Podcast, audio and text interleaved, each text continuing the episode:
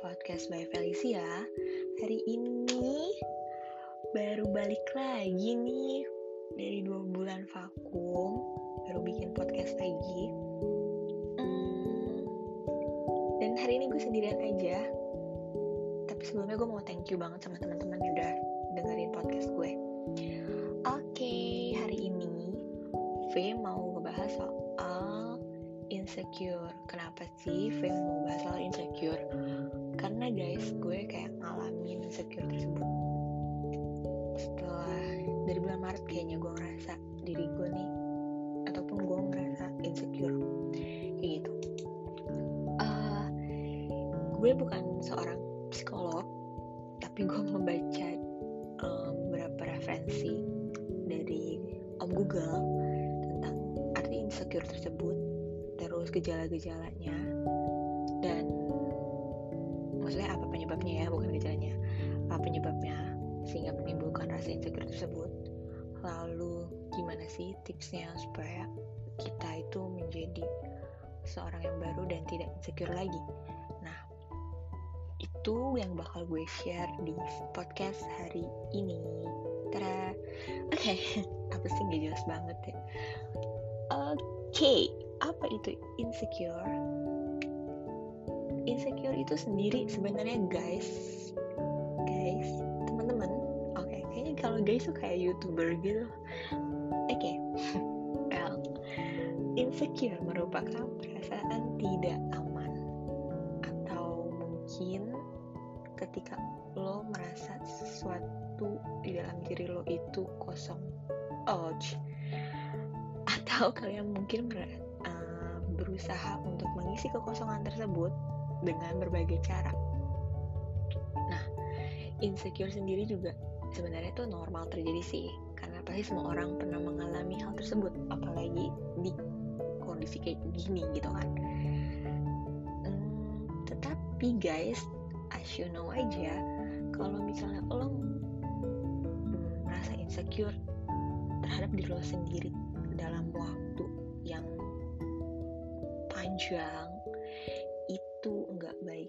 Kenapa? Karena rasa insecure tersebut tuh benar-benar mainnya kan di otak ya. Di otak kita itu akan merambah, cie merambah, uh, berimpact ke kesehatan fisik kalian, ke emosional kalian, terus hingga mungkin ke interaksi kalian dengan orang lain, dengan orang tua, dengan teman, lalu dengan pekerjaan kalian sendiri kayak gitu. Nah, sebenarnya apa sih penyebab perasaan insecure tersebut gitu kan? Uh, ini sih berdasarkan pengalaman pribadi dan uh, artikel-artikel yang gue baca lagi, balik lagi ya ke Om Google. Nah, sebenarnya tuh rasa-rasa insecure tersebut itu adalah dari takutnya kegagalan atau penolakan yang pernah kita alami. Jadi misalnya lo sudah berusaha nih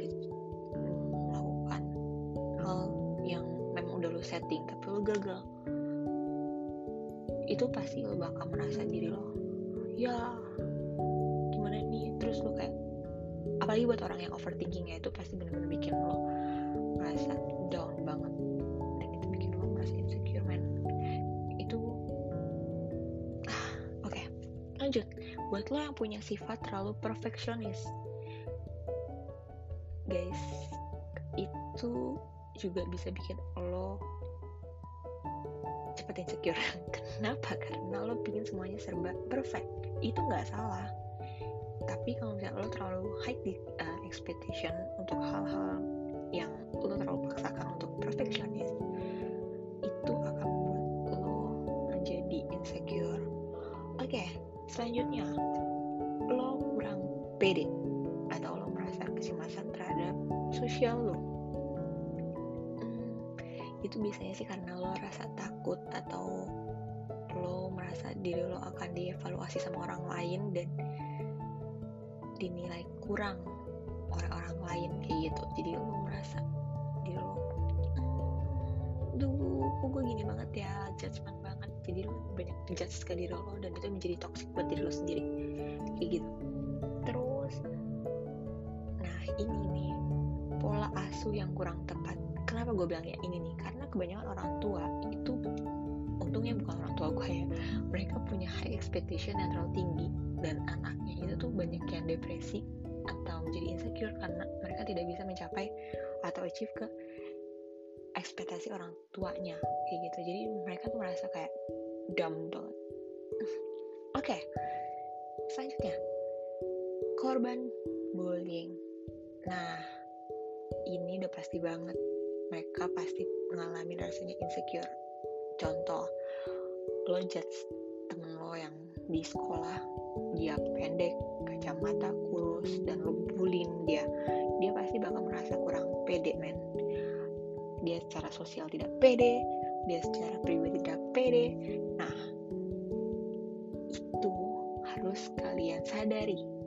Lucu ya memang, mungkin kalian anggap itu bercanda, tapi itu bisa memicu perasaan insecure yang langsung mengkombat semuanya. Lo merasa bikin dia nggak pede, lo bikin dia di sosial tuh rasanya ditolak, lo ngerasa mungkin dia uh, kayak gimana-gimana gitu kan. Itu benar-benar menurut gue harus kurangin yang namanya bullying. Oke, okay? Nah, terus setiap ada permasalahan pasti ada jalan keluar, bener gak sih? Cie, sebijak lo, Fe. Gila. Oke, okay. Lanjut, gimana sih caranya untuk mengatasi yang namanya insecure tersebut? Gue mau cuman mau bagi tujuh tips aja, karena kalau banyak-banyak nanti gue dibilang sotoy. Tapi menurut gue ini hal-hal yang tujuh ini tuh cukup penting, cukup simpel dan penting kayak gitu, dan gampang untuk diterapin walaupun pasti membutuhkan proses. Pertama yaitu jadilah sahabat untuk diri lo sendiri. Kenapa? Pertama guys, lo harus maafin kesalahan yang udah pernah lo perbuat. Kedua, lo harus menerima diri lo apa adanya. Ketiga, lo harus self respect, love as self love ya istilahnya kayak gitu. Nah, lo harus mencintai diri lo sendiri. Kenapa? Karena lo kayak menghargai diri lo sendiri gitu lo. Kayak mungkin lo bisa melakukan kayak, terima kasih V, lo sudah melakukan hal yang baik hari ini. Kalau gagal, coba lagi besok kayak gitu. Tapi lo setidaknya menghargai diri lo dan usaha lo kayak gitu. Nah, selanjutnya, tinggalkan perkumpulan yang toksik. Jauhin tuh ya guys, teman-teman yang kayak judgement lo, lo tuh kayak gini, lo tuh kayak gini, lo kayak gini, toxic man, pangkas. Cut them off untuk kesehatan mental lo sendiri. Karena gue pernah mengalami itu juga, teman-teman teman yang toksik, pokoknya dia terlalu mendoktrin kayak gitu. Nah, menurut gue itu tinggalkan, karena lo hanya butuh teman-teman yang mendukung lo dan memberikan komentar yang positif, bukan penjilat ya, tapi orang yang saling mau membangun. Itu sangat penting. Setelah itu, lakukan hal kecil, hal kecil untuk membangun kepercayaan diri lo. Lo gak perlu kayak joker tiap mau tidur atau setiap menit kaca tersenyum padahal hati lo merintih. Tapi guys, lo hanya perlu mencintai diri lo sendiri dan menerima diri lo apa adanya kayak gitu. Lo mulai pede misalnya, hmm, lah lakukan perubahan-perubahan lah. Contohnya dari rambut panjang jadi rambut pendek kayak gitu-gitu deh. Nah, setelah itu tuh, hmm, lo juga bisa mulai nih kayak misalnya bangun sosial, lingkungan sosial. Misalnya lo mulai menyapa orang yang suka lo temuin secara papasan. Contohnya hal kecil aja sih, kayak uh, security depan komplek, halo pak, siang pak, pagi pak. Nah, itu kan bisa bikin lo juga ngelatih um, percayaan diri lo kan kayak gitu. Atau ya setidaknya lo menyapa orang lain dan lo bisa membangun relasi dengan orang lain dari hal-hal kecil dulu kayak gitu. Nah, setelah itu guys, lo juga bisa melawan rasa insecure lo itu dengan memberikan reward ke diri lo sendiri. Misalnya lo sudah melakukan hal yang uh, baik,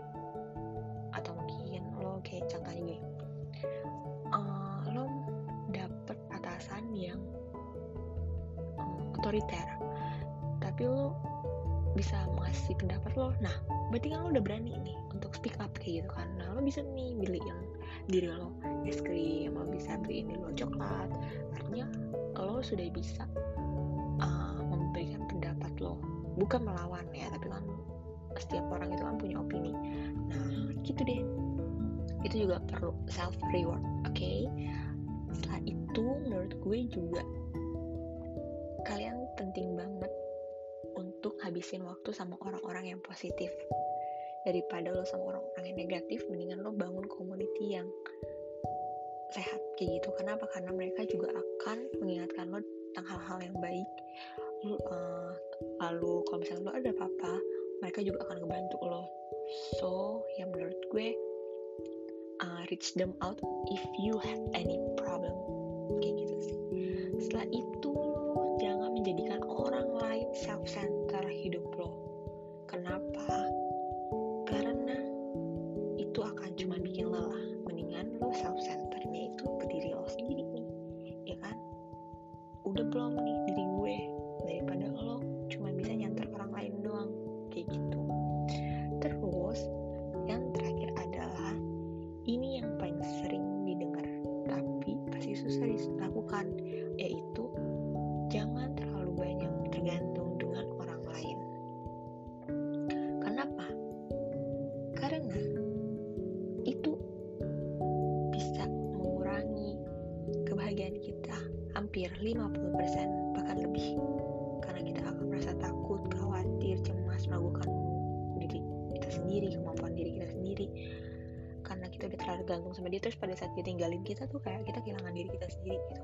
Nah, jadi mendingan guys, jangan tergantung sama orang lain. Karena kita bakal kewalahan dan mudah stres untuk menghadapi tantangan di kehidupan setelah orang itu nggak ada di hidup kita kayak gitu kan. Jadi menurut gue ini adalah langkah-langkah yang mudah, nggak mudah. Apa ya, mungkin patut lo coba untuk uh, membangun kekuatan diri lo dan bangkit dari rasa insecure yang ada dalam diri lo sendiri. Oke, okay. Demikian podcast gue hari ini. Sekali lagi, gue bukan seorang psikologi bukan seorang psikologi atau seorang psikolog. Psikologi pelajarannya ya bro, seorang psikolog. Nah, tapi semoga bermanfaat untuk teman-teman yang dengerin. Selamat mendengarkan dan berjumpa di podcast berikutnya. Salam pocian.